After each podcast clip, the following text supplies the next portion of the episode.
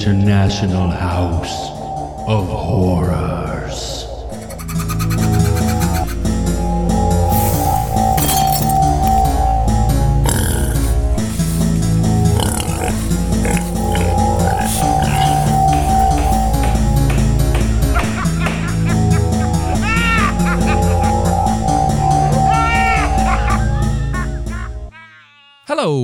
Guests, and welcome back to the International House of Horrors podcast, your sanctuary is spooky for all things terrible, horrible, brutal, bloody, gory, and the macabre. I am one of your curators here at the house, Joe Merle. And I'm the other one. I'm Josh, and I'm not in the same room anymore. Josh is back in Germany, baby. Josh Yeah. made it back home safely. Uh, we were just talking right uh, right before we started, and, and Josh says, he goes, "This is uh, it's the first time we've done this in a while." And I was like, "Shit, man, you're right. Like it's been." Because you were you were traveling, and then even before leading up to the traveling, and you said this to me last night. You're like, you know, we were recording on different days of the week. It's been so long since uh, a Sunday that we've sat down on a Sunday morning to to talk spooky spooky things. yeah, Um, but well, we're back. yes, we are back. We made it back. Uh, we are here, um, and we got a kind of uh, I don't even know what you would call it. Kind of just um, kind of what we've been doing. What we we both had some kind of event stuff going on. yeah. Um, so yeah, we're gonna do our Twilight Zone and then talk about some maybe some things we've seen, and then do a little uh, a special celebration at the end. Yeah. Celebrates a a great movie. Um, so let's just do it, man. Let's uh, let's, Let's kick it off. I know it's been so long since we watched the Twilight Zone. Like, yeah. Like, I, I had to check which episode I had to watch because it's been so long. What have I seen? What haven't I? Oh, yeah, okay. Yeah, I, I hope know, I watched I know. the right one. I know right where we're at. I'm pretty sure um, the episode we're doing is episode 19 from season one. It is titled "The Purple Testament." Uh, Okay, and it that's was, the one I've watched. That's good. Yeah, it was written by Rod Serling. The original air date was February twelfth, nineteen sixty. And I did not get a chance to read uh, through this one firsthand, so I'm going to try and do the opening narration as best I can. And sure this you'll being said. I was like, shit, how do I, I even forgot? I, I'm not saying my Rod Serling impression is any good at all, but I couldn't even remember how I was doing it. It's been so long since we've done a Twilight Zone episode. all right, so I'm going to try my um, I'm going to try my best here and see if I can knock this thing out. So here we go with the opening narration. Infantry Platoon, U.S. Army, Philippine Islands, 1945. These are the faces of the young men who fight, as if some um, omni- I can't even say that word. Omni- omniscient. Damn it. Um, as if some omniscient painter had mixed a tube of oils that were at one time earth brown, dust gray, blood red, beard black, and fear, yellow white.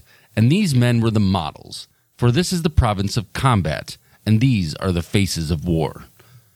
I really screwed that up, but that's all right. I'm leaving it. I'm going okay. with it. Um, Yeah. yeah, I did. I slept in. I was up uh, up a little late last night, so I'm still kind of just waking up, even though it's it's So this is basically like when we do an episode where I'm right, hungover. right. Yeah, you get the the tired the tired Joe Merle. Um, I, and that's Yeah, why I like to try and read through it at least once before I actually do it for words like that because it just pops out at you.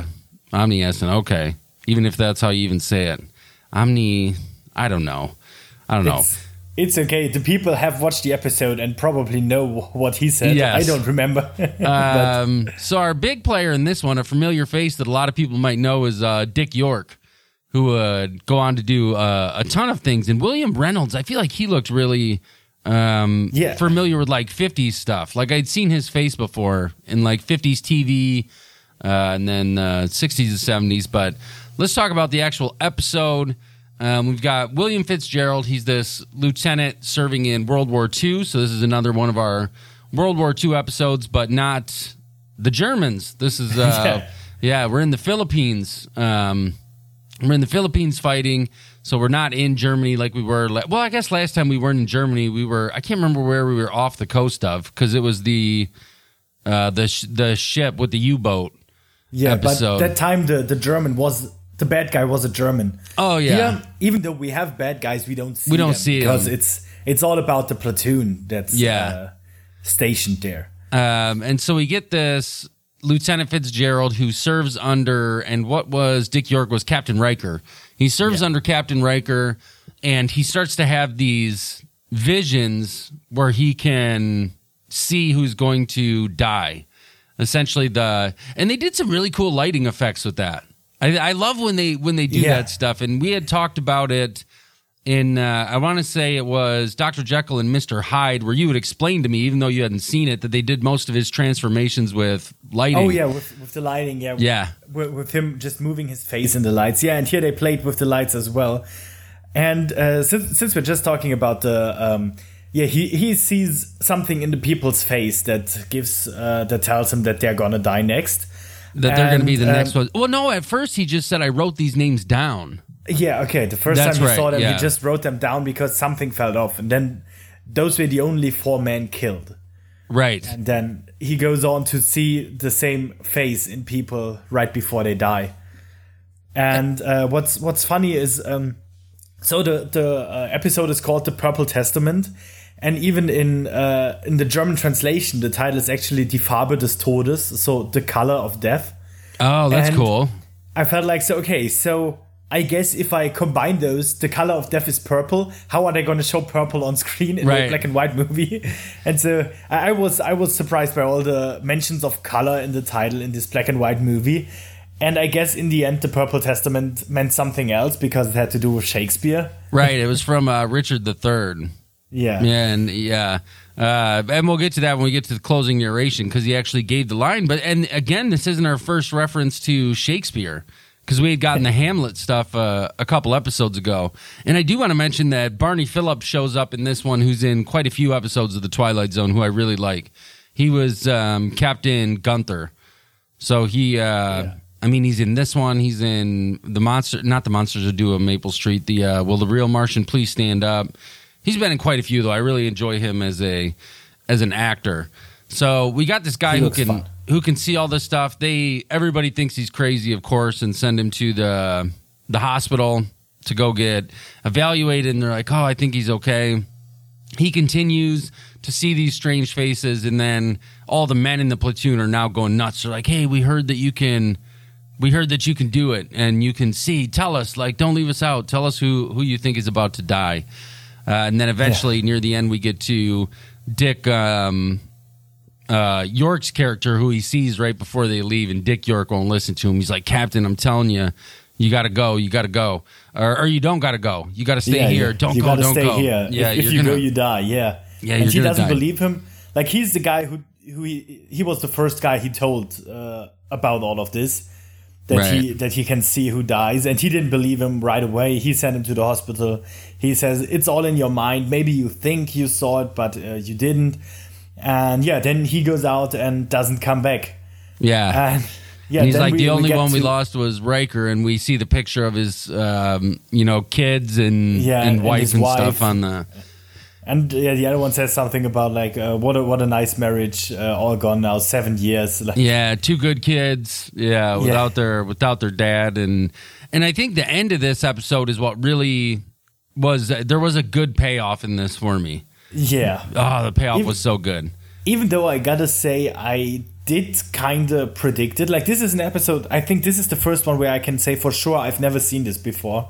Yeah, But I, I could predict what how it was gonna end. It I- wasn't bad. Like it's it's a perfect no, no, ending. yeah, it wasn't. It wasn't bad at all. I think what is really good was William Reynolds acting with him coming to terms. Okay, Yeah. I don't. It, and to me, it was almost him having this internal struggle of, do I even want to live with this gift? And he made the decision to get in that jeep. He knew he was going Yeah. to die, but made the choice anyway to get in the jeep, Yeah, which I but thought was really love, good. I love the whole thing after he saw his uh, he saw his own face in the in the mirror and realized he's gonna die next, and then he just he goes to the car. The first thing we hear, it's an old one, but it's gonna work. Right. And then shortly after, oh, but uh, just so you know, there's there's a minefield out there, so you gotta be really careful. And he's like, I've I I'm the best. right yeah they So- i mean they really set it up like okay this guy's about to die Yeah. Um, but i feel like at the time you know you kind of you, almost you didn't have to but in a way you almost had to to let people know exactly what was going on because again you and i have you know we've discussed this and at the time this show came out there wasn't a lot of shows like this where you had the crazy twist ending. So you almost there's a little bit of hand holding and Yeah. explaining some of the stuff that was going on. But his performance really elevated the end of it for me. I thought he did a really good job portraying a man who's now come to terms and accepted that he's about to go die. Like he was Yeah. almost content with it. Yeah, really. And uh, I, I thought like uh, when when we saw the we, we could see in his face what he felt really. And uh, Right. at the end when he then looks at his uh, at his driver and I felt like almost we didn't need to see that scene of uh, the driver's face because we saw from his reaction that the driver had the same face. Right. The the the the, the face of death on him. So, I like the uh, I like the shot of the broken mirror with all the faces in it. yeah, that was really cool. That looked awesome. Yeah. Yeah. Uh, but it, overall, really good episode. I really enjoyed it. It was good performances um, across the board. I didn't get a chance yesterday. I planned on reading the the book about this one, but I did not. Uh, yeah, the trivia, yeah. Yeah, I did not get a, a chance to. Um, But it looks like uh, Rod Serling wrote this himself, so that's uh, that's cool because yeah, most of them are like adaptations of some sort. as far as we know, mostly Richard Matheson. right. but this one, this one is an original. Yeah, which is always good. Um, and Serling had seen war himself. Like he had been in war. There was a great book that I read, oh, it wasn't too long ago, where people had done a bunch of short story tributes to the Twilight Zone. And one of them was actually about Rod Serling while he was in war. It was really neat. Oh, okay, Um, that's cool. Yeah, he had seen it. Okay, so let's do our uh, let's do our closing narration. Uh, and then we one can- more thing, I Oh, just yeah. I just Yeah. read on uh, on the IMDb trivia that actually you just said he was in war. Actually, Rod Serv- uh, Serling served in the U.S. Army's 511th Parachute was a Infantry. Regiment, 11th Airborne Division during the liberation of the Philippines, where this episode is set. Yeah, So he was actually right there, basically. And there's, I wish I could find that. I wish I knew what book that was in. Where did I get that book? But it was a really cool story where somebody Yeah. wrote about him. Paratro- I mean, it was like his story, being a paratrooper and coming in, and uh, yeah. it was really neat. Uh, Yeah, okay. Okay. so let's do the closing narration, then we'll move on because I feel like we're gonna end up talking for uh, for quite a bit today. Yeah. Um, so the closing narration for this episode, we'll see if I can do better. And then I actually pulled up the pronunciation of that word I couldn't say because I need to listen to it. It's funny. So whenever I find words, even in books that I'm reading that I can't pronounce or can't say, I underline them or I highlight them and I try and figure out what. It makes me crazy to think that I can't Yeah. can't pronounce something. So we'll do that after this. But uh, all right, here we go. Closing narration. From William Shakespeare, Richard III, a small excerpt. The line reads He has come to open the purple testament of bleeding war, and for Lieutenant William Fitzgerald, a company, first platoon, the testament is closed. Lieutenant Fitzgerald has found the Twilight Zone. All right, let's see if we can actually hear this. I gotta make sure my phone's turned up. All right, hang on. Omniscient. Omniscient. Damn, I Ah. Omniscient. I should know that. I was saying it all wrong. Omniscient. Okay. Okay. Yeah, always It's- learning, Josh. You gotta always you gotta We're, always we're be always, learning. always learning here. I don't even know how that word is written because It's, you read it. so yeah, it's O M N I S C I E N T. I guess if I would have tried a little harder, I could have seen it was omniscient. But like I said, I'm tired. Leave me alone, people. Um, okay, so I do want to mention real quick. I'm very excited while we're still talking about the Twilight Zone that I actually got my tickets yesterday to go see uh, the Twilight Zone Fathom events, which is um, it's so cool. They're doing a remaster of six uh, kind of you know quintessential episodes of the Twilight Zone. Do you know which six? Yes, so I'm trying to pull it up right now. I know one of them is. Let me see if I can remember before I even get there. It's time enough at last is going to be one of them. Uh, the monsters are due on Maple Street, which is the one I'm the most excited about. Um, what were the other ones? I want to say Walking Distance is another one. Okay. And oh, I can't find all the information here, but I know Walking Distance was one. And then there's a uh, a little documentary short they're doing called Remembering Rod Serling. Rod Serling about the the life and kind of the creativity that went into the Twilight Zone. Oh, you know what? I think uh, To Serve Man is going to be one of them, which is a good one about the aliens and the the cookbook, and then also possibly Eye of the Beholder. I think I only Okay. saw the list one time, but I know it looks good. I am excited so, about it. I, I haven't seen the episode to serve man. I only know the uh, Simpsons Treehouse of Horror episode where they're like this, this book and they blow the dust off Right. and then there's more to it and then they blow more dust off and there's more to it. How to cook for humans, and then yeah, there's more, and then there's a little bit more, and a little bit more. Um, that was such a fun, fun. Uh, twi- they did a few of them too. They did uh, kind of a Talkie Tina episode with the Krusty the Yeah. Clown doll for yeah. the Treehouse of Horrors. I, I think at, at some point we, we need to do an episode on the Treehouse of Horror. I've got like 12 Oh, seasons of yes. Simpsons here. I would love to. I've got all the seasons of The Simpsons that I could get, but they stopped doing the DVDs and Blu-rays around season. I can't. I, I know I got a season twenty when that one hit, but there was quite a few of them. But now they're all on the FX app. I can watch all the episodes there. but I Oh, think I oh, have on that's iTunes just a few Treehouse of Horrors collections because I love Treehouse of Horrors. Love yeah, Treehouse of Horrors are the best. yeah, so much fun.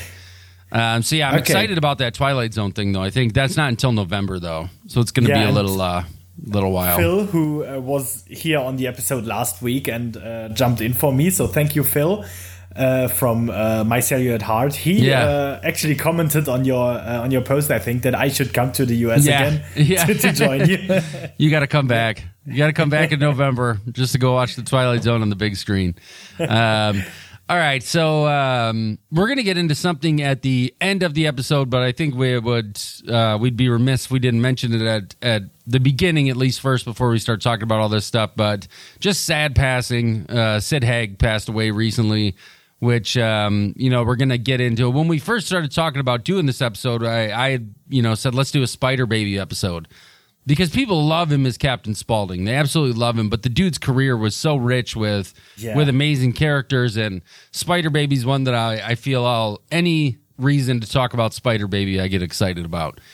Um, so we are going to get into that at the end and talk a little bit about Sid. And then you had seen some stuff this week, and uh, I had seen some stuff, uh, some cool stuff this week that we wanted to chat about as well. So, but why don't you start? Because I really want to hear what you have to what you have to say about a certain movie that you had a chance to see. Uh, was it yesterday? uh, uh, two days ago, yeah, Friday evening. Okay. Um, I went and watched, uh, in memory of Sid Haig, basically, I watched uh, Three from Hell, the new Rob Zombie movie, the the third iteration of the Firefly family, the the sequel to The Devil's Rejects. So, like, this was, I think we even talked about it on the show before, that we are excited about this Yeah. because it is, yeah, it is the next, uh, the next in the in the trilogy and those are i think we both agree on that those are his best movies house Yeah. of a thousand corpses and uh, devil's rejects and uh, so i was excited but i was also cautious because yeah um, recently uh, even though i liked his movies rob zombie didn't really catch me and uh, make me like love the movies like i do with the devil's rejects and uh, house of a thousand corpses and uh, yeah, I uh, went to the movie and it it isn't as good as the other two. No. I feel like this is another um, this is just another Rob Zombie movie. Who did you uh, who'd you go to the movie with? Uh, a good friend of mine, Dave, he's he's always going to the movies with me. He uh, he loves uh, cinema as much as I do. I think he went to the cinema like five times this week. nice.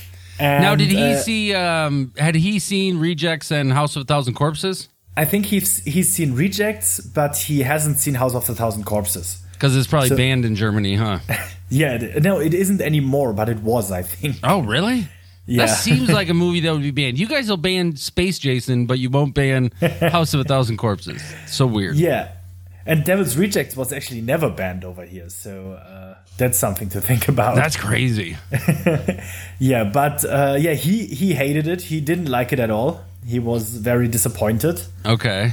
and I I kind of because I expected it not to be as good as the other two. I was kind of uh, yeah, it it was okay. It uh, yeah, sadly, um, I I think I've even read that he wanted to do more with Sid Haig, Right, but, but he he, went to visit him, and Sid Haig looked just like he couldn't do it.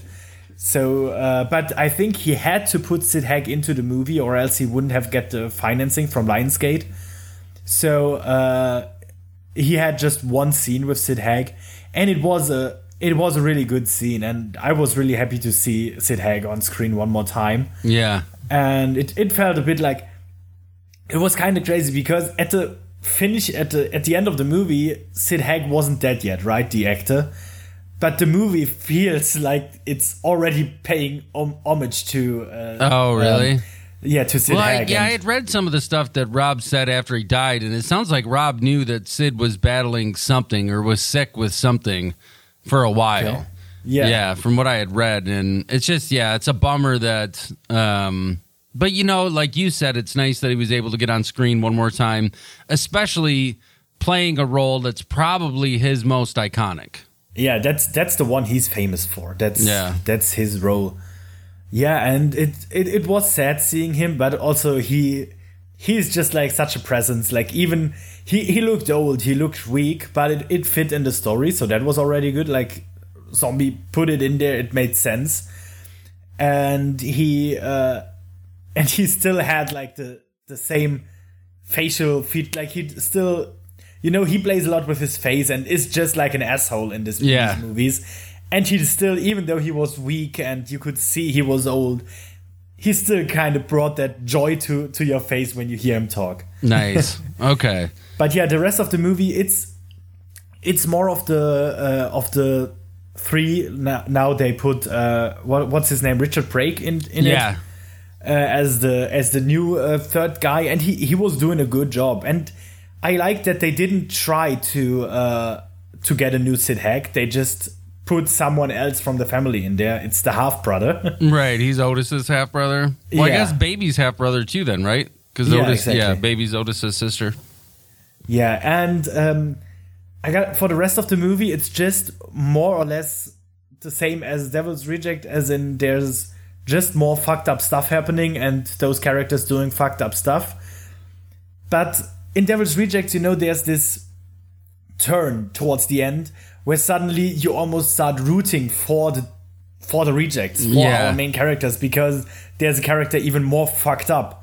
And in this movie, they they even try to do that, but then have that character like basically they, they set him up as the big bad guy that's gonna uh, end it all and i was actually rooting for that guy because it, the firefly family they are fucked up and you want them to die we need something to root for them and we didn't get that in this movie this Uh, movie okay. there, there is a new bad guy set up and they, they make him out to be like the the worst and once he gets there it's all over. And i was kind of excited because these characters have been such assholes this whole movie that i was excited to just get them have them uh, killed or something. And then that character is just like he's he he doesn't do anything i think in the movie the, the Oh, new bad guy. and so uh yeah that was the, the whole ending was disappointing. If they had done another another turn and put something in there but yeah they there was no obstacles uh, for the main characters. It was all just going great for them the whole time. And that's kind of annoying at, at a certain point especially if you have such asshole characters. Like Right. these characters just suck and we love them because they suck because they're the worst. But we want them to at least have some sort of problem and in this one day they just have a good time basically So is okay. So without um like if you had to give it one out of five, you were rating it. Did you already rate it on Letterboxd? i think i did let me see i i think i uh, i did and i probably if if you'd ask me right now i'd say like maybe three maybe three and a half out of five stars uh, yeah i gave it three out of five stars on that Okay, it's not too bad. No, it's it's it's still enjoyable. There's still uh, the the same characters, and uh, there's some awesome gore in it as well. Even though some of the stuff looked really cheap in this movie. Was it CGI blood like there was in? I remember the CGI blood in Rejects that I just didn't like at all. Yeah, there's uh, some CGI blood here as well. Which is so weird because I just listened to Rob Zombie on Joe Rogan. Um, a friend of mine, Daniel, had recommended it to me, and I listened to it, and it was a really good interview. And he was talking with Joe Rogan, though, about how much he doesn't like CGI blood and how it'll always look, uh, or practical effects will always look better than than CGI. Yeah, so, I don't know why, yeah, why he went that route. Yeah, there, there's some there, there's some uh, CGI blood in there. I'm pretty sure, and also um, and tha- that's kind of weird because some of the movie looked really amat- amateurish, like in the uh, uh, like it was shot by by someone at home. Uh, okay. And that that felt like for the first movie for Devil uh, for House of the Thousand Corpses that was that was okay because that was like his first movie and it still looked pretty good. But with this one by now it it felt weird to have some of the shots that looked uh, yeah not like done by a professional. Interesting. Interesting. yeah. But yeah, it's still it's still enjoyable if you like Rob Zombie movies. You're gonna get a kick out of it, and there's lots of crazy, fucked up characters in it as usual. Uh, yeah, but it's it's not as great as Devil's Rejects. I mean, I'll be. I'll I'll be watching it anyway. It hits uh, video on demand on October fifteenth, so I'm sure I'll buy it as soon as it Yeah. comes out because I do always. I've said it many times. No matter how many times I get burned by Rob Zombie, I'll always support the guy's art yeah. because um, I'll always always support his art. Um, all right, cool. So uh, yeah, I, and you know that's kind of the same thing I've been hearing from a lot of people. What you just said is it's not as as good as everybody was hoping it was going to be, but um, yeah, I'm looking forward to check it out. Then maybe we can talk a little bit more. Yeah. And the other one though that uh, you had gotten a chance to see. Which is so funny because it came out video on demand here, uh, and then it came out for the first time in the theater over there yeah, but we both got a chance to to watch it and i am excited to hear your thoughts because i'm not sure if we'll we'll agree now you had seen Oh. hereditary correct no, I haven't seen Hereditary. oh yet. okay so you haven't seen hereditary yet Yeah. Um, so just for anyone listening, we're talking about Midsommar. Oh, which yeah. Is, we're is talking about movie that- midsommar like we watched on the same day, I think. I went to the cinema and you watched it at home because yeah it came out. so this is the And- new ari aster movie Yeah, who had done exactly. uh, who is you know really made a name for himself with hereditary because everything before that was short films. So he's really only done these two movies. He's only done hereditary and midsommar. And hereditary i need to go back and rewatch. I've talked about it before. I'd seen it in the theater but it was a pretty poor theater experience there was this this guy behind me who was and i don't know if he had some sort of a learning disability like i hate to, you know give somebody a hard time if they do but he was like behind us the whole time and he just kept talking like how long is this movie? And when we first got Oh, there he's like where's my dad? Has anyone seen my dad? Like screaming just sitting there by himself um Oh no, okay, yeah, that sounds like a miserable experience. so I need to rewatch it because everybody loved Hereditary, like really Yeah. enjoyed Hereditary, um, said nothing but great things. And then this new one came out, so there was a lot of people very excited about it. Said, okay, this Ari Aster did a good job with Hereditary, so let's see what he does with Mid Midsommar. Um, and this is one that I also feel I might have to go back and rewatch because I just I liked it, but it was so fucking long like so long and i feel like so much of it dragged there were moments where i was like that's really good like that's really good and one of my favorite things in the movie was actually the um when they were tripping on mushrooms at the beginning because i felt like that was so much what it's like to actually trip on mushrooms when the guy's like i think i'm gonna lay down and I think everybody else should lay down. Everybody, come on. Hey, Can you hey. lay down? Yeah, you lay down. Yeah, just lay down. Um, that felt really authentic. Uh, it's a beautiful movie, like beautifully shot, and it is rare that we get a horror movie that takes place almost completely in daylight. Everything happened during the day. like Right. it does here. So I just gotta say, um, I think so far this is my favorite movie of the year. Oh, you're That- crazy. and I I just enjoyed every second of it. For for one, I'm a big fan of The Wicker Man, and I feel like this is just a Wicker Man uh, remake. In a lot of ways, yes. Yeah, it's it's the exact same. It's it's just other characters and other reasons, but it's the same thing. It's characters getting there because they were actually wanted there, and um, yeah, then there's something happening. And I mean, that, that's not a spoiler, right? Everyone who goes into this movie knows that this is Yeah, going to you know a- from the trailers that Yeah, it's, it's- a, a cult movie, a pagan Yeah. cult. Yeah. it's a cult movie and all the characters are gonna at least partly die or something in that vein. So Oh, and Why- you know what? There probably will be a few spoilers for this movie. So if you haven't seen it yet, spoiler alert. We'll probably get into some details because there are some things that I do want to bring up, but I think that's kind of detail stuff. So if you haven't seen it yet and you're really excited, go ahead and skip ahead maybe five minutes and uh, yeah. Just know that I loved it and Joe seems to not have. yeah, I, I did not love this movie. I, I, I really enjoyed pieces of the movie, and again, spoiler alert, because it's one of the one of the scenes that I thought was um, one of the most effective. When she, after she sees her boyfriend um, in the weird sex ritual, yeah. when she, which was a weird sex ritual, but when she There are good sex rituals. This Right. was a weird one. This was a really weird one. When she, uh, when they're all in the the lodging, the housing together, and all the women around her are like screaming and like imitating her, that was haunting. Like that was really so uncomfortable because she just wants to escape all this stuff, and they're just surrounding her with this noise, like mimicking her pain and doing this like ah ah ah and screaming and no no no. It was uh, but that's that's what they did throughout the movie, right? Whenever someone was Yeah. in, in pain and screaming, they would all mimic him. Yeah. because they were. So uh, that, that's what I read afterwards, and it totally makes sense. Like these characters, these people in this uh, town were actually showing empathy that she didn't get from her boyfriend and anyone else around Right. her. And uh, well, I, I just loved everything about this movie.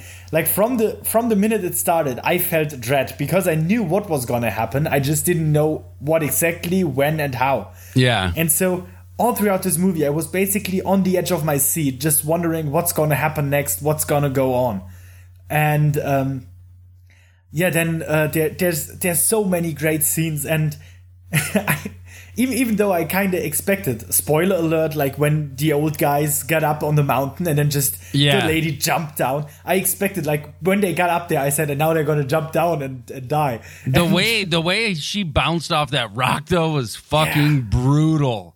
it it, Uh, it looked so realistic and oh. Yeah. And uh, then, uh, even worse, I, I don't know why he decided to do a candle jump down there with the feet first. I know. That's not a good. that's not a good idea to kill yourself. No, and yeah, just both his bones just blow out the sides of his legs. Yeah, That and was- then he, he lays there. And they, they go there with the big hammer and smash his head in, and that was ah.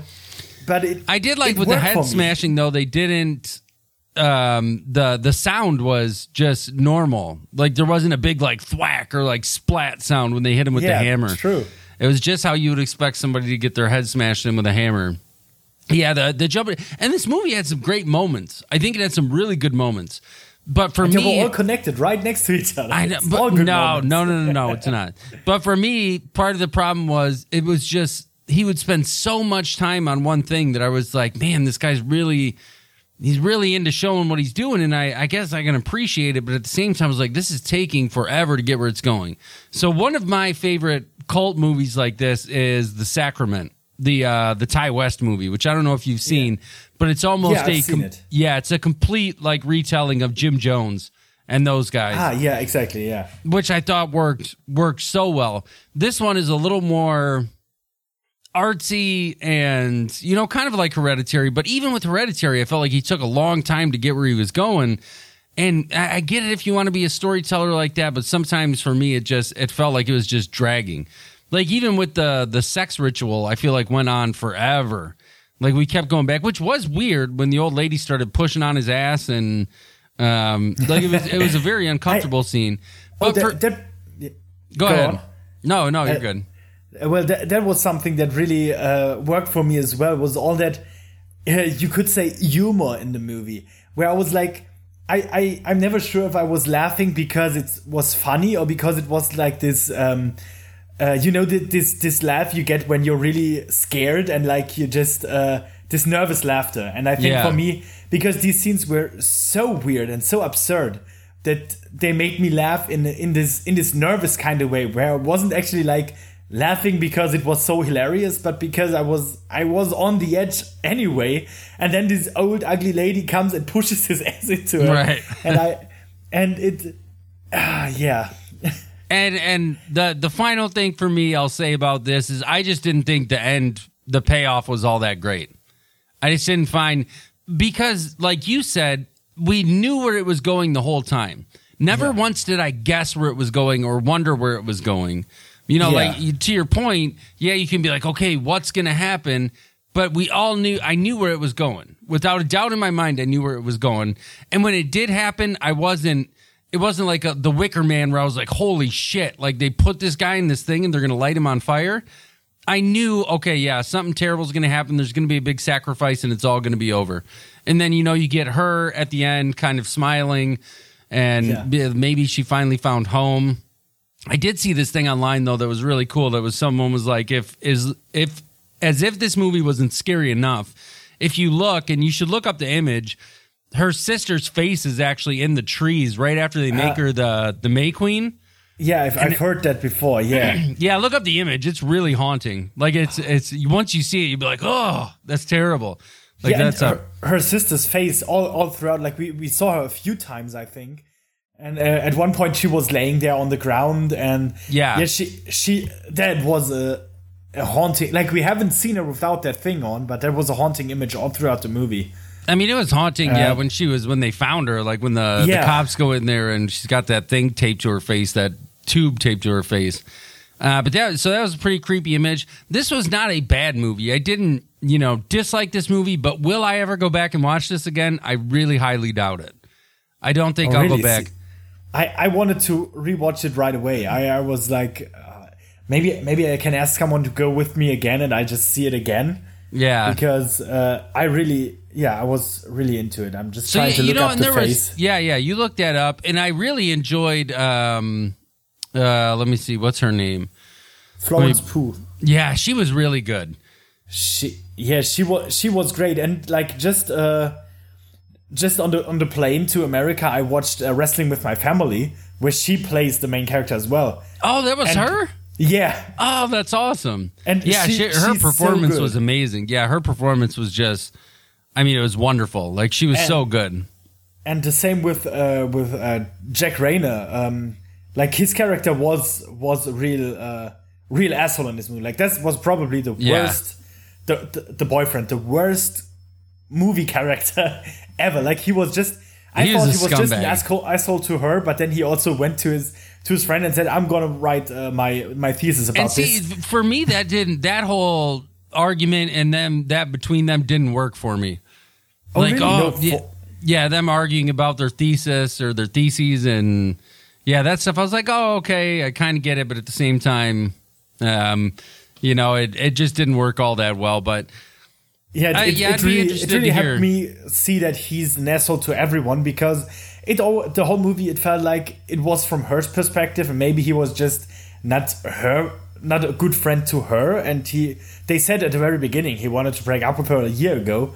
So I felt like maybe he's just an asshole towards her. But no he's just a shit guy in general to all his friends to everyone. Right, Yeah. uh, what, what's also really crazy, what I just found out after I watched the movie, that Jack Reynor, uh, that actor, he seemed really familiar to me. So I looked him up, and he is maybe one of my favorite characters in Sing Street, and Sing Street is one of my favorite movies. oh, Sing Street is so good. yeah, he's the he's the older brother. Oh, okay. Yeah, Yeah. and so he also did something completely different. Yeah, I'm trying to see. Oh, he was in Free Fire as well, which I really enjoyed. Free Fire was a lot of good, and in Detroit, which was another good one. Oh yeah, there he Um, was with Will Poulter, Will Poulter right. was was He, the, the he's always part of yeah, he's movie. always good. Yeah. He's always good. He's funny.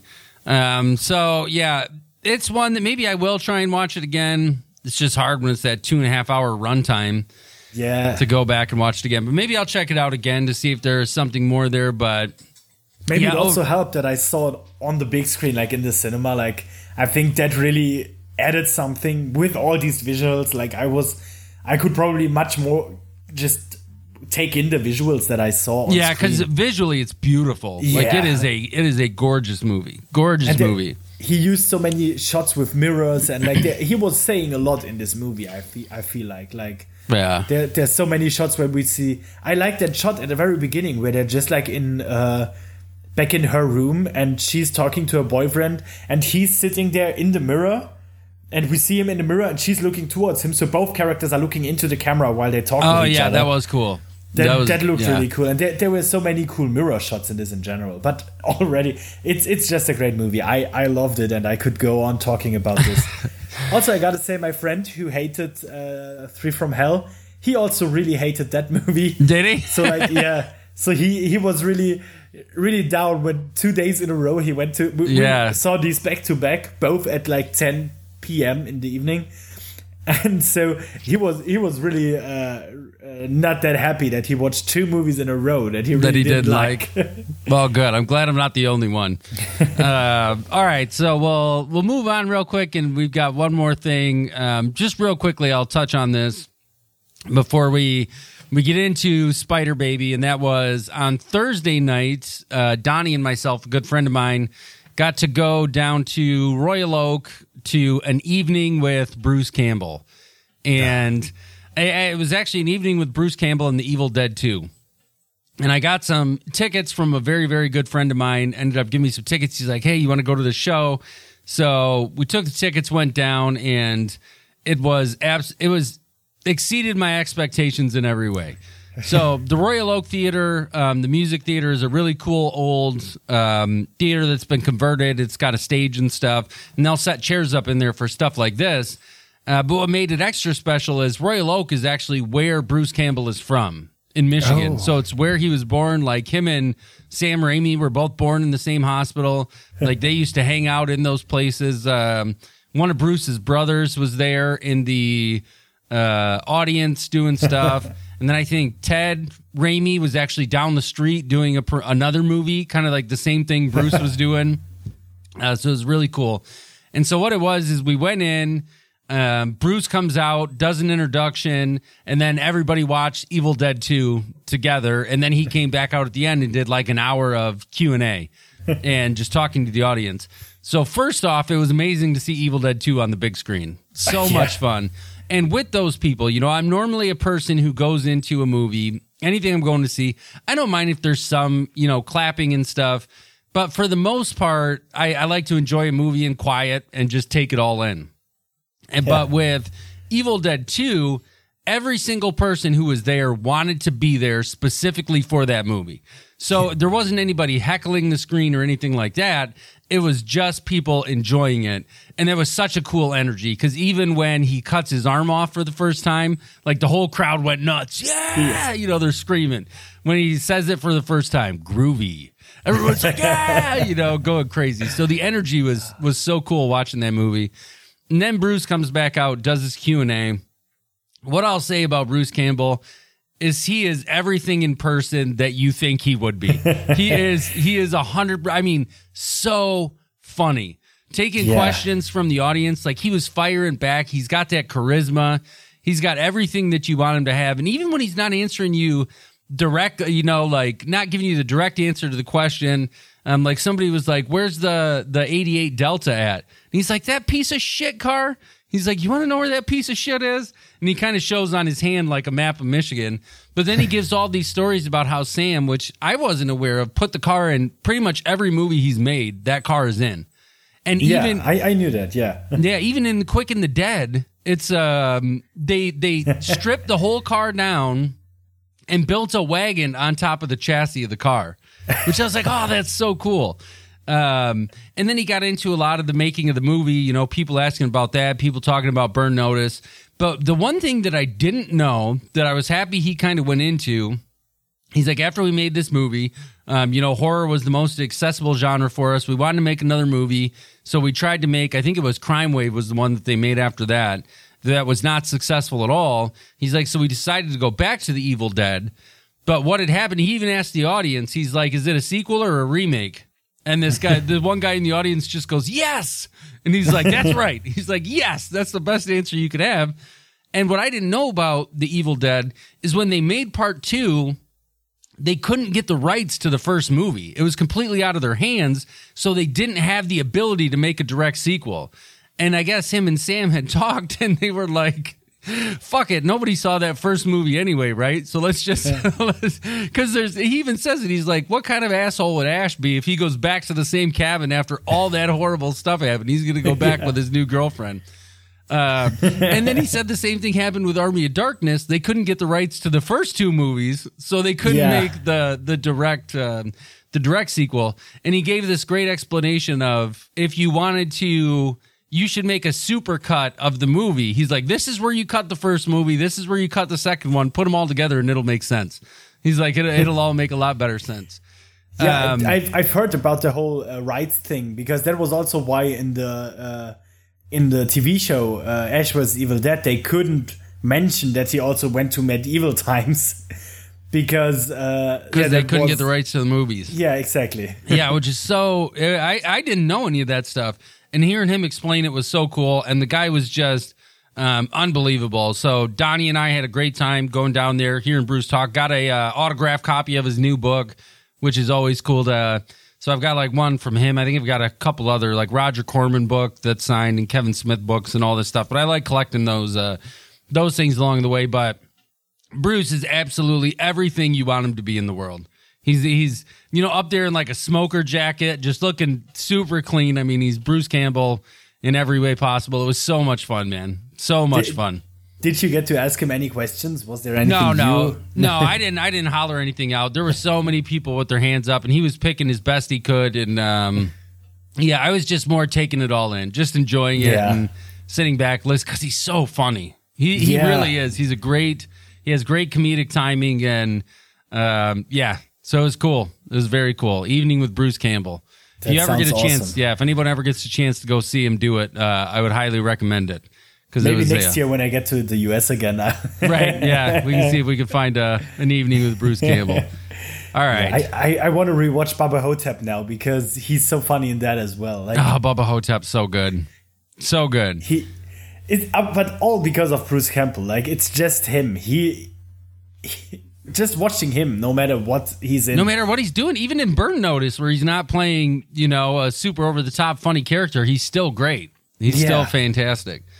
Um all right so But- let's get on to our final topic. Final topic for today uh, movie that you and i have mentioned many times. Actually if you look at our thumbnail on instagram when i created that thumbnail i used an image from this movie yeah, because it's one that I think, and it's great. If you've never seen it, it's uh, it's public domain. I think it's Yeah. it's everywhere. Yeah, you can watch it on YouTube. You can watch it on Tubi.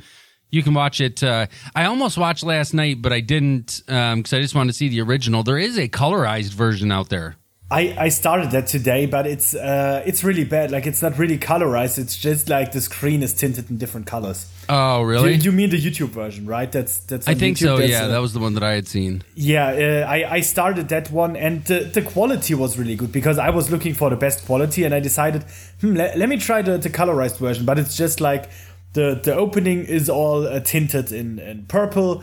Then the first scene is all tinted in, in, in a brownish color. And so it's it's just uh, it's just the whole screen tinted. It's not like every character colorized like they did with Night of the Living Dead, I was seeing, seeing. I'm looking at the IMDb right now, and there's an image of um, I can't remember what her Jill Banner uh, in color, and it looks good. The whole thing looks colorized. Oh, so maybe they did that as well, but that's not the one on YouTube. On Oh, YouTube is a really shitty one. Okay, so we are we are talking about 1967 Spider Baby or the maddest story ever told. Uh, directed and written by Jack Hill, who did a lot of exploitation stuff. Like that was kind of his his thing, Yeah. what he did, and he also did. Um, did you ever see Pit Stop? no. about the um uh the figure eight racing like uh stock car racing almost it was really cool and it's got sid haig in it as well if you get a chance watch cool. it's another jack hill movie and so Uh, it's um kind of the teen angst um kind of road movie but it's uh it was super cool but spider baby or the maddest story ever told.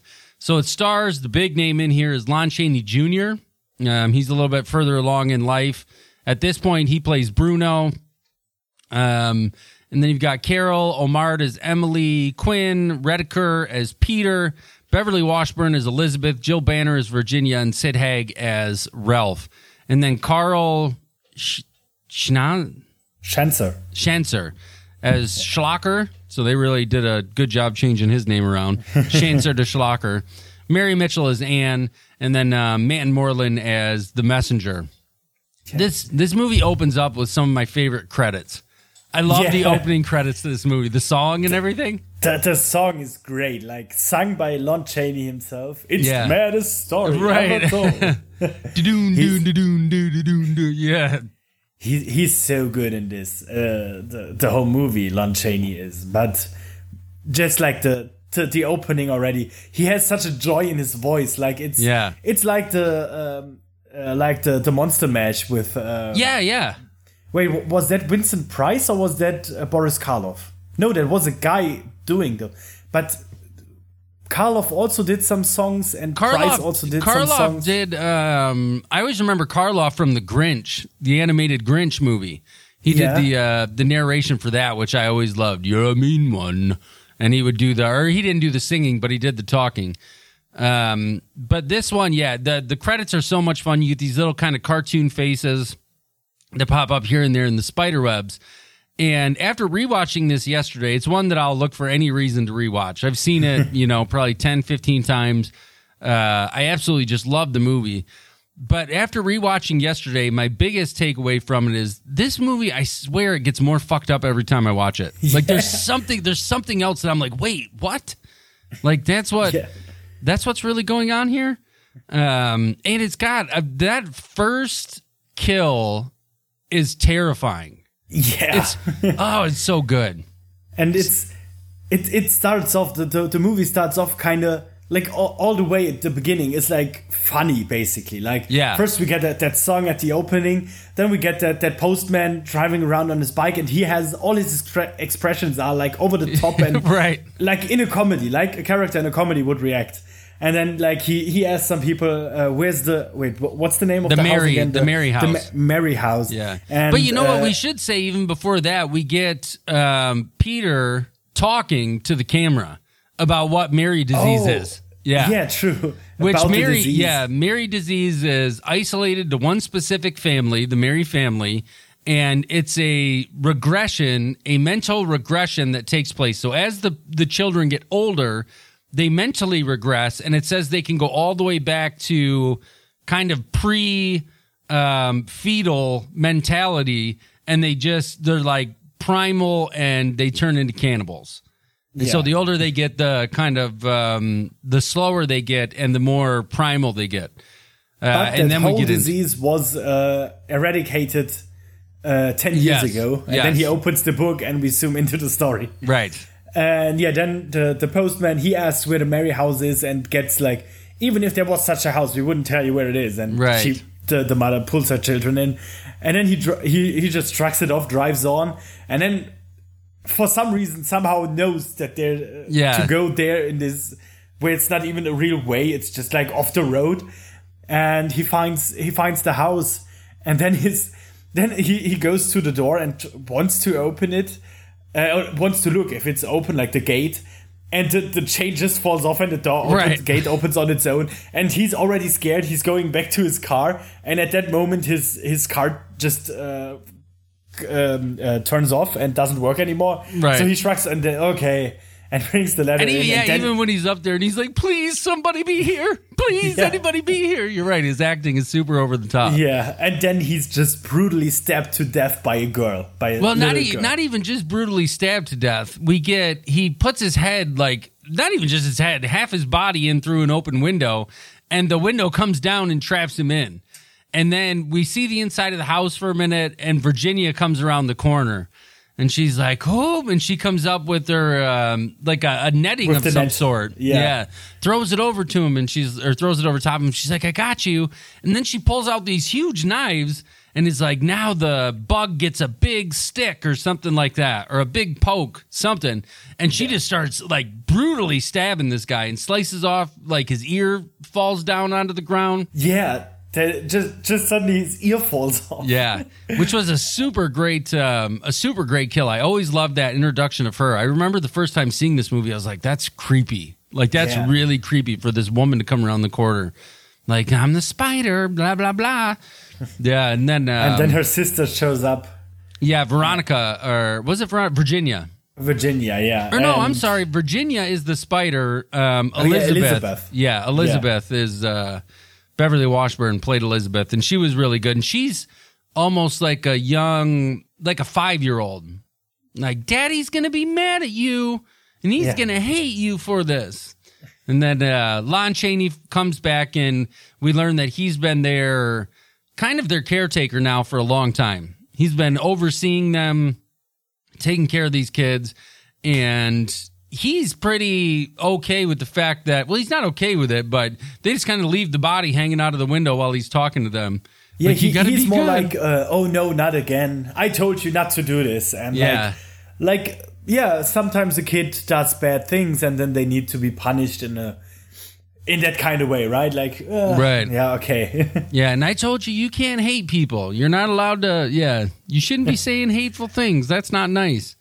Uh, and that's when now Sid Haig comes in, who's been in the car. Ralph's been in the car, and uh, Virginia gets real excited about it. She's like, "Ralph's back! Ralph's back!" They go open the door. Sid Haig comes crawling out, and he plays this role so well. He's so good. Yeah. Yes, as like a super simple. Um, I guess you would just call yeah, because he was the oldest of the three, so he was closer to becoming a cannibal. Yeah. And and we'll learn a little bit later on in the movie about the rest of the cannibals who actually still live in the house. But Sid Haig finds this letter and the girls are like, "Oh, it's bad. It's a bad letter." They open it up and they find out that was it the cousins, like second or third cousins, Yes, People- uh, far removed family. Yeah. right, are are coming to see the state of affairs. That what they want to do is get these kids out of this house because the house is beautiful. It's this Yeah. you know giant just monster of a manor on all this land. So you have the family who's now coming to try and take away the land, remove the obstacles, and then get all of the money or whatever they can for the uh, for the land. And so they all end up showing up. We got four of them total, which Peter's Well- fine. Well, it's it's only two are actual family, right? It's uh, uh, yeah. Peter is the is the good one, and then there's the uh, there's the sister, uh, the I think Emily, and then the other guy is uh, is the like the lawyer. The, lawyer, yeah, yeah. exactly. Uh, Schlocker, Schlocker, right? Yeah. Yeah, and then his secretary Anne, and like Right. Anne, Anne is Anne is all right because she's just there for her work. Uh, the the lawyer is a lawyer, and lawyers are always assholes in these kind of movies. Mm. Right. Yeah, he's a true scumbag with his Hitler Yeah. mustache and everything. yeah, exactly. and yeah, um, and, And then uh, Emily, just in it for the money.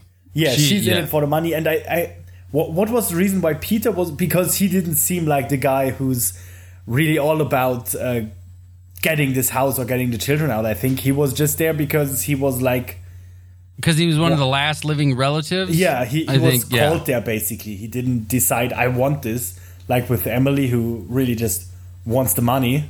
Right. Yeah. And and and they all show up. Bruno's having a hard time dealing with it because he doesn't want any of this stuff to be exposed or to come to light. And so Yeah. they all sit down to have uh, dinner together, which is oh that dinner scene. Well, even before that, we see. I love the scene of Virginia acting like a spider. Where she's kind of on her stomach with like her arms out real far and her legs down real low. And then we see Sid Haig, we see Ralph um, chasing a, a cat outside.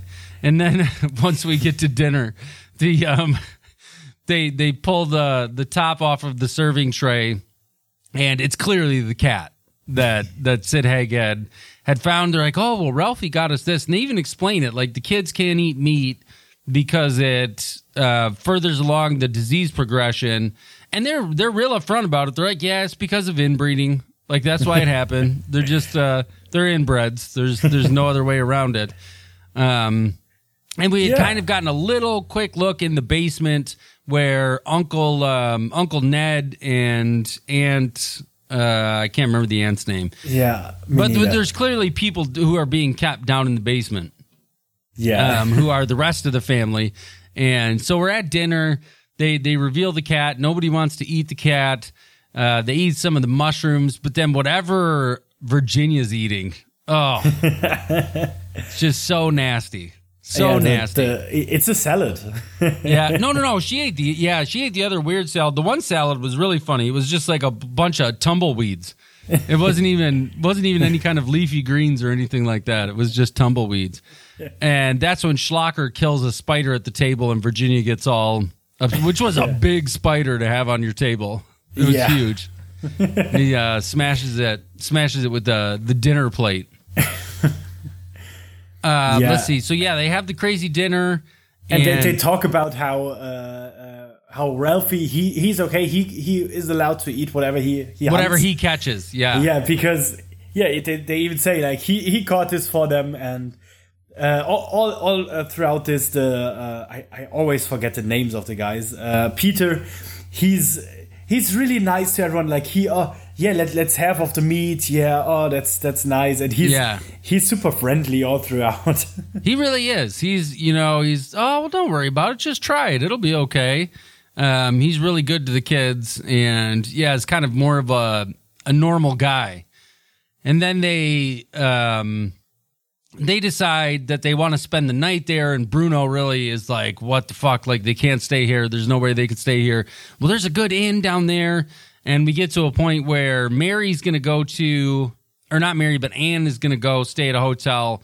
Peter's going to take her to a hotel. So they take off. And that's when the, the murder and the mayhem kind of begins. Because you got Schlocker Yeah. sneaking around. And he ends up uh, going down to the basement looking at Oh, th- things. there, there was one scene before they even left that I thought was also really funny is when um, they, they're still talking about where to go, and uh, Schlocker peeks around the corner and there's uh, there's Ralph um, opening like a bookshelf to go through it. Yeah. and then then he, he sees Schlocker and he just like. Uh, reacts like uh, nothing to see here closes the door again and just like there's nothing here Yeah, without Sid- talking of course because he's basically Right. yeah Sid Haig was so good in this. He really is. That's. Uh, I mean, I love him as Captain Spaulding, but as Ralph, he's just. He's so much fun. Also, do you also think that he looks a lot like Vin Diesel, or is that just me? That might be I- just you, but maybe a little bit. I, I feel like he, he's bald. He's got kind of the same shaped head. So I, I think in this he looks like a, a tiny Vin Diesel, even though he was probably really big in this movie already. Yeah, because he was already a super tall guy, Yeah. and uh, but because he's always like hunched uh, together in this movie, he he kind of just looks like Vin Diesel. I, I feel like, but maybe it's just because he's bald. yeah, it's probably the bald thing. I would say more than it. because yeah, Sid Haig was six four. I mean, he was a he was a tall guy. He was a really Yeah. big guy. Um, so they go on to uh, them leaving to try and go find a hotel, and Peter tells her like, "Hey, it's still pretty early. Why don't we have some?" Some drinks first, and that was really funny when they get back in the car and he's clearly drunk. He's like, "I don't know how many. They quit taking the glasses away. I'd know how many drinks I had." Yeah, like Um, he shouldn't be driving anymore. No. And uh but it's really creepy to watch Sid Haig peeking through the window at Emily. Which I, I thought that was all pretty provocative. I'm surprised they got away. I mean, it was 67. I was talking to Shane about it. We were watching. I was like, it was 67, so I guess they could do it. But her dancing around in lingerie with, uh, you know, stockings on and all this stuff, and Sid Haig peeking through the window, super, super uncomfortable. And then we get the scene of Virginia and Elizabeth saying goodnight to Daddy. They're like, "Are we gonna go say goodnight to Daddy?" And it's just a skeleton in the bed. I was like, Yeah. "Oh, that's good." And we That's don't really see good. this guy like she she kisses it to goodnight and goes away, and then the camera slowly Yeah. fades over, and we see oh, it's it's a skeleton. Nice. Right. Yeah. There's a skeleton up there. No big deal.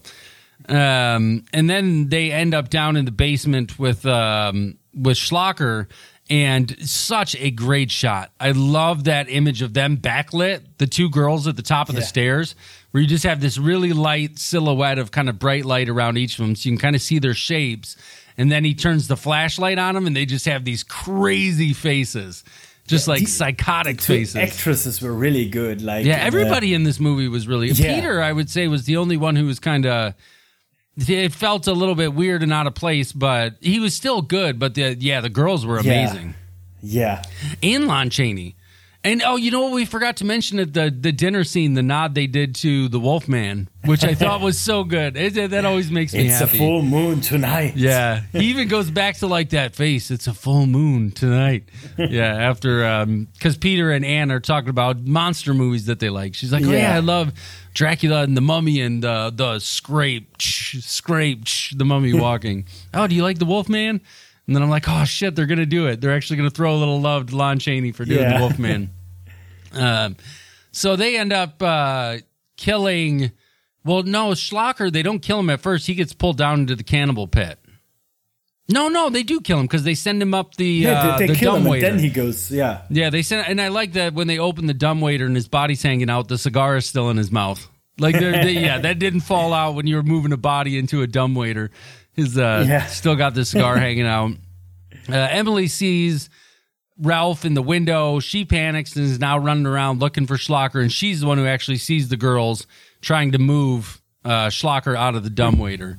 And that's when she takes off outside, which is another time where I was like, okay, this is darker than I remember it being. When they're chasing her around, first really good scene and reminded me a lot of i feel like this is might have been where rob zombie got inspiration for house of a thousand corpses when baby's chasing the girl in the field at the end when they're doing the Yeah. the burning of the bodies and stuff so elizabeth and virginia are chasing emily all throughout this field and ralph is the one who finally finds her but when ralph finds her they really make it seem like he assaults her right there like rapes her Yeah. and I was like, man, that's fucked up. And and Virginia just stops and look and she's like, oh, okay, is just like fine with it. Ralph is doing all these nasty things because clearly he was attracted to her, and that's Yeah. kind of what was what was on his mind. It was um, it was pretty fucked up. I can't remember though. Where did Lon Chaney go? Why wasn't he there?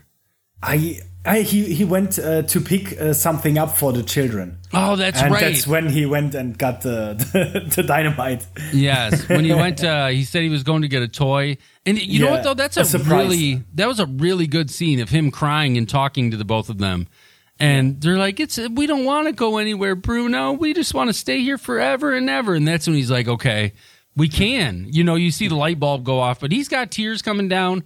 I thought Chaney Jr. did a great job right there. Yeah, I think I've read that at the end of that scene they um they gave him uh, like all the people after the scene was done they gave him a standing ovation and the people at set were were crying because uh, he did it so well. Yeah, it was really good. Yeah. Like it's it's very just so well acted, and he did a especially for an exploitation movie like this where he could have just phoned it in. He really showed up and did a, an amazing job. Yeah, and Lon Chaney Jr. He, even though you shouldn't be calling him Junior at that point, because Right, yeah, he's the only one that- left. that- that- that's his name. But he, uh, he was always like the, the the worst of the Universal guys. Like no one ever really said, "Oh, look how great Lon Chaney Jr. is" uh, Right. in any of the movies.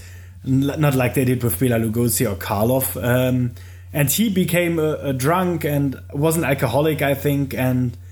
I think even at I think there was something about alcohol at the set even I think I've heard but I, I don't know but he uh he then got to uh did this movie and was really really good at it So, yeah, he, uh, he showed up and um, um, oh yeah, it looks right here. His first wife divorced him for drinking too much, which uh, which was that was way back though in '36. So maybe he was drinking um, pretty heavy for a while.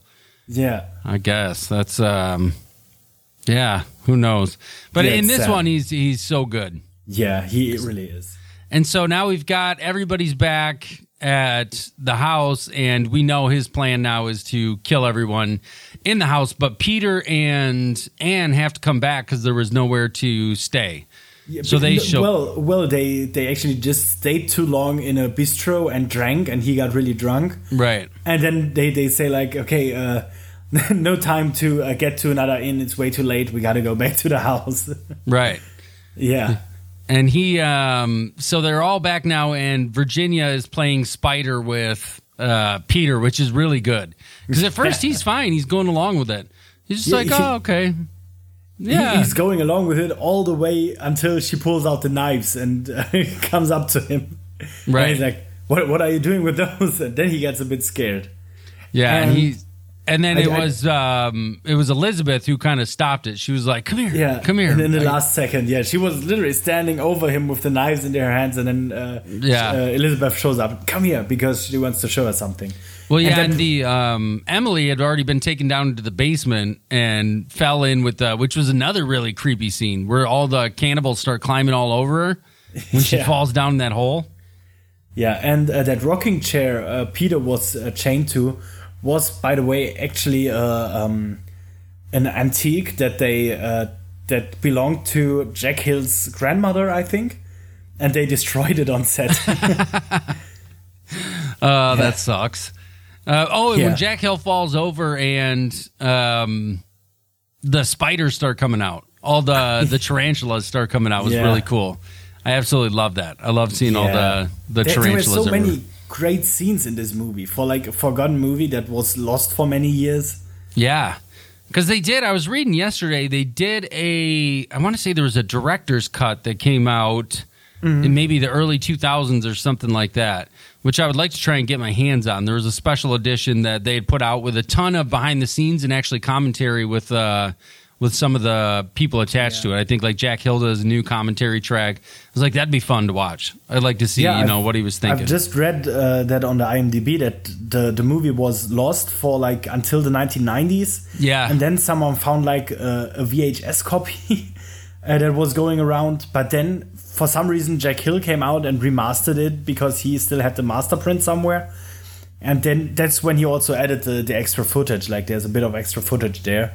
Which would be super cool to see. And this is one movie that I would like to see a modern retelling of. Because I think Yeah. you could, yeah, it would. I mean, we get some stories like even House of a Thousand Corpses is very similar to this story, just taking you know turning up the volume to eleven. But this one is very very similar to that, where you have this kind of weird band of family together. Um, so we're getting close to the end of it now, and uh, Bruno tells um, Peter and Anne that they need to get out of there before everything happens, and then he sets off the dynamite and kills everybody in the the house together. And Bruno gives this great. We had mentioned the dialogue, but when he's talking to them about what's going to happen, he's like, "Well, yeah, but more bad men will come and more, and you won't be able to stop them because there'll just be too many." And you realize that he's doing this almost out of compassion because he doesn't want these kids to be, you know, thrown into an asylum somewhere Yeah. and live the rest of their days out like that. So Bruno kills everybody. And then uh, we get this great scene at the end. You know, Peter closes the book back up. He's now told us the entire story. And he's like, well, the, the Merrye line is finally dead. And his daughter goes outside and we see her staring kind of crazy at a spider web. And then we get this Yeah. shot of a spider and it says the end question mark. Yeah. And they're like, is this yeah, really I, I love how, how he's like so so sure. Yeah, I was I was the only living member of the family, so I got all the money. And yeah, which turned out uh, to be I- a lot of money. yeah. and I was I I was lucky that uh, um, that this uh, the curse of the family uh, passed me by, and then we we cut right to her. Uh, the uh, the mother sitting there and the daughter coming up to her, and already Right. when you just see the daughter coming up to her, you know it's gonna go on because she already looks uh, Right, has this certain feeling to her. She looks psychotic. Um, so this was our little celebration of of Sid Haig, uh, and it is one. If you've never seen it, you've got to watch Spider Baby. Yeah, there's so many versions on it, and most of the YouTube versions are watchable, are pretty good even. Yeah, the one I watched but- yesterday seemed like it was almost in. I had to go through a couple of them before I got to one where I was like, "That's really clean." Yeah. somebody did a great job cleaning that version of it up. Yeah, same here. Just make sure to not pick. There, there's one with a like introduction uh, by by some woman, and I I watched that because from the from the look that that movie, the rest was really good, was really clean, kind of a bit too bright. But then I realized there were some weird jump cuts, and I was like, that wasn't an original movie. Then I realized they they kind of cut it for pacing and cut some scenes out just to have the I don't know why. Right. It's just not. Um, yeah, there. You make sure you find a good version of it. But that, but you know what? I would say go to Tubi. There's a version on Tubi, which is probably one Oh, of the better versions. Tubi is I'm good, sure. yeah. And I was just looking. It looks like the estimated budget for this was only sixty five thousand dollars. They had to pay Chaney more than that. I would hope. Uh, no, Chaney got uh, a a flat fee of two thousand five hundred. I think uh, it said. that was it. And uh, all the the kid actors or all the actors even got um, uh, a hundred dollar a day, Wow. and uh, which was the, the same price as the the car that they rented for was. which is which is crazy. yeah, and they shot it. They shot this movie in twelve days. And and Jack Hill, you know, it's important to note he did. I mean, Coffy, Foxy Brown. The guy did so many great uh, exploitation things that he's just. I, I will say though, you got to check out that uh, Pit Stop if you can. That might be on on um, YouTube as well. But Pit Stop is super cool. I will so yeah, and I think Jack Hill is still alive. I'm pretty yeah, sure he he's still alive. I just looked him Yeah. up. Yeah, he was born right. in thirty three. So Sid Haig, you will be missed, man. But thank you for all the cool stuff you uh, you did for us over the years, especially Spider Baby.